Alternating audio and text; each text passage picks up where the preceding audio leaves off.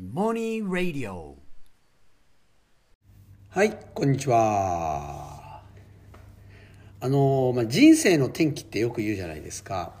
で、あの僕の場合、なんかよし今日から生まれ変わるぞって思ってそこが転機になったとかってあんまりないんですよね。で、むしろあのこう過去を振り返った時に。ああ、あの時すごい転機になって、転機だったな、今から考えると。で、あの、わかる。っていうことはいくつもあって、で、しかもですね、大体ね、その転機となっている時って、なんかね、すごい不思議なことが起こっているんですね。で、今日は、その一つについてお話ししたいと思います。あのー、中学に入って、まあ、要するに栄光学園に入学して、でね、中学いちねん生のに学期のね、いや本当にもう何でもないある日なんですけど、あのー、なんかね、体育館で体育の授業をやって、で、そこから、あの、教室に戻る、うん、途中なんですけど、あのね、途中ね、あの、石垣をこう登っていく、こう階段があるんですけど、もうそのね、階段を友達と一緒にね、登っている途中です。に、突然、もう自分のこう、体の中に、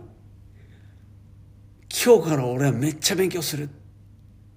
ていうのが走ったんですよ、もう。勉強に燃えるって、ボッって、もう、火がついたわけです。突然、何の脈絡もなく。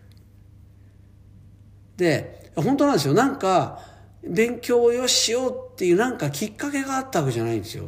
突然なんですよ。だから僕も不思議なぐらい、突然ボーって燃えたわけです。ね、ほんと不思議体験で、あのー、だからね、めちゃめちゃその記憶残ってて、だから本当登っている途中のこの映像っていうのがね、今でもありありと蘇ってきます。そう。で、結果、どうだったかっていうと、これね、もう中いちからのその時から、高さん終わるまで、それ続いたんですよ。勉強をやるっていうのが。めっちゃ勉強やるっていうのが。ね。それまでの僕のなんかパーソナリティからしたら考えられないんですよ。続いたんですよ。で、ただね、ほら、なんか勉強、この勉強したいとか、なんか勉強がめっちゃ楽しくなったからやるっていうのと、全然違うから、じゃあどういう勉強になるかって言ったら、まあ、それはもうほら、学校で求められていることをやる形になりますよね。そう、だって、よし、勉強やるって言ったって、なんか特にその勉強そのものにモチベーションがあるわけじゃないから、じゃあ言われたことやる。だつまり、まあ宿題はもちろんやりますし、ね、そして、あのー、なんていうかな、予習、あ、復習もきちんとやるし、英単語もちゃんと予習するし、ね、要するに求められていることをきちんとする。ね。で、まあ、試験もあるから、つまり、試験で出た問題がきちんと解けるようにするような勉強になるわけです。つまり、学校から求められた勉強をするっていうことですよね。だから、結果、成績もすごく良くなるわけですよ。ね、すごく良かったと思います、すごく。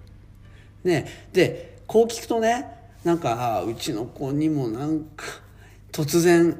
ボッて燃える、勉強にやるって、なんかそういうのが来ないかなって思うじゃないですか。でもね、なんか僕のな、本人、当、当時の自分の中で言うとね、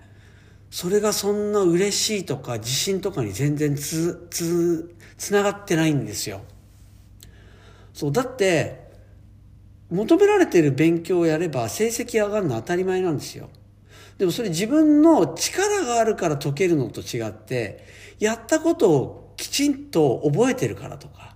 できるようにしておいてるからできるんであって、ね、なんか本当に自分がそのことについて理解が深まってるっていうことでは全然ないんですよ。そう、だから、なんか自分が成績がいいっていうことで自分が自信を持つっていうことは全然なくって、あの、今から振り返ると当時のからね、どこかで自分が本当に力あるわけではないよなって分かってる感じでした。まあ、言ってみればあれですかね、ほら、英語のテストを取っても自分は別に英語を喋れるわけじゃないってちゃんと分かってるみたいなのあるじゃないですか。そんな感じですかね。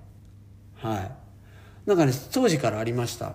そう。で、で結局高さんまで続くんで、で、で大学も東大に入ることができて、でそれがね、そういう勉強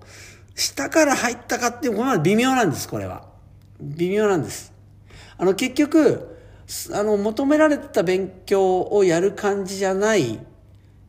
あの感じでなくね、やれたのは数学なんですよ。数学は好きでやれたからね、もうどんどんあのなんていうのかな、あの自分でなんかこう興味を持ってどんどんやっていたんだけども、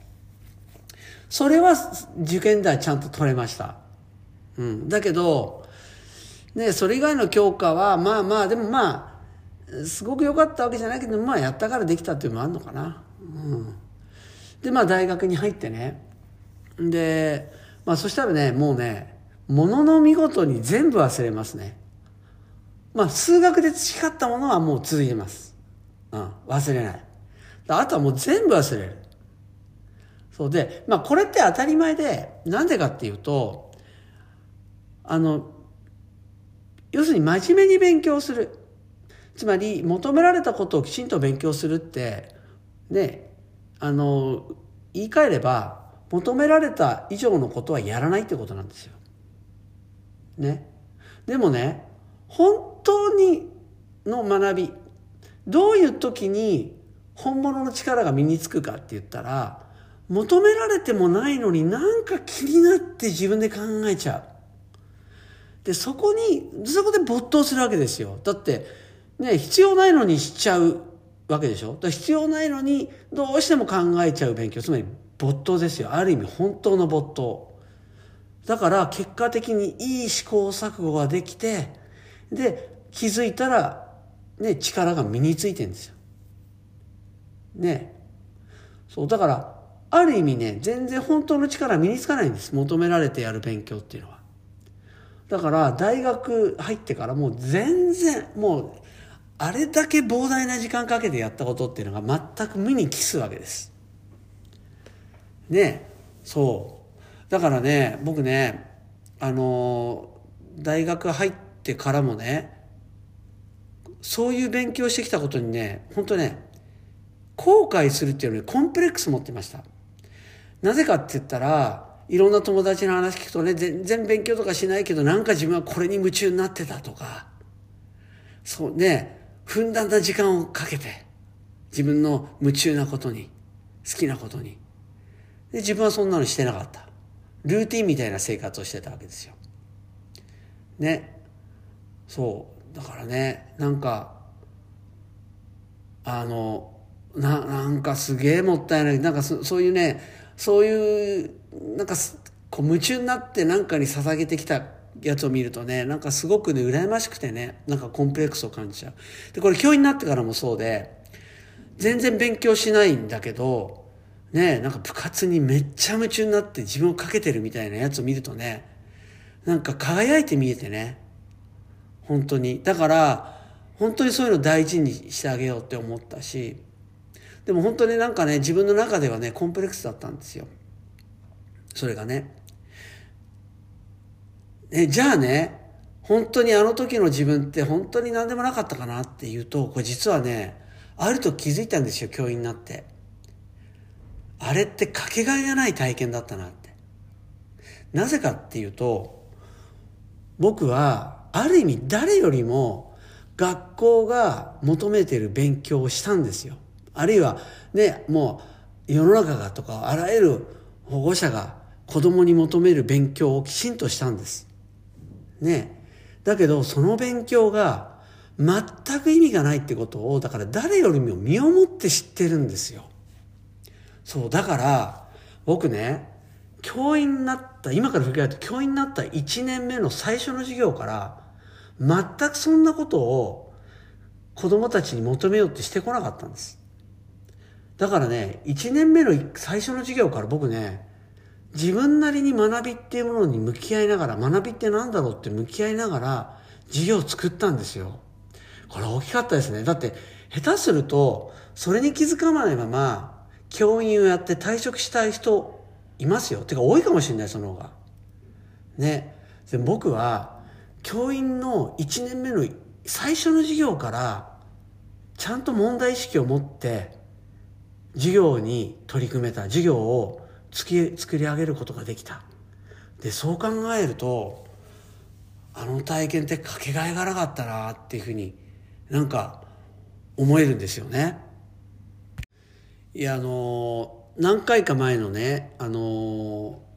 そのラジオで、まあ、話したと思うんですけど、あのなんか人生ってすごいなって思うんですよ。あの僕全然なんか目的を持ってなんかこう何か頑張るっていうようなこと全然してこなかったし、計画とかも全然立ててないし、だけどなんか振り返るとつながっているね。スティーブ・ジョブズの言うところのコネクティングドッツですけど、いやそれ本当だなってもうこのことに関しても思うんですよ。だってあの突然ボッて燃えたんじゃないですか、燃えたわけじゃないですか。勉強にめっちゃやるって、でもそれ自分でも分かんないわけかったわけですよ、その当時ね。で結局ねそれに対してむしろ逆にコンプレックス持つような感じだったものが、ある日ふっと振り返った時にいやあれ天気だったなってね。だってあれがなければ多分今の僕っていないんですよ。だって僕にとって今授業を作るってもう本当最高の幸せな場なんですよね。でねありがたいことにで僕がねあの作り上げる授業っていうので喜んでくれる人もいるしね、いもいもっていう教室までできてね。でもしかしたらね、今学校の先生やってる人の力に慣れてる部分もあるかもしれない、ね、でも当時はそのために自分はよし無駄な勉強をしようなんて思ったわけじゃないんですよ。何のなんかその脈絡もなく突然なんですよ、ね、でも振り返るとあれがあったからよかったなって、もし考えて計画していたら、あ、そういう無駄な勉強なんか人生で意味がないからやめよう、もっと意味のある勉強をしようって、いわゆる身をもって、要するに求められた勉強をルーティーンのようにやるっていうことは全く意味がないんだっていうことを身をもって知るなんてことできなかった。そう。だから、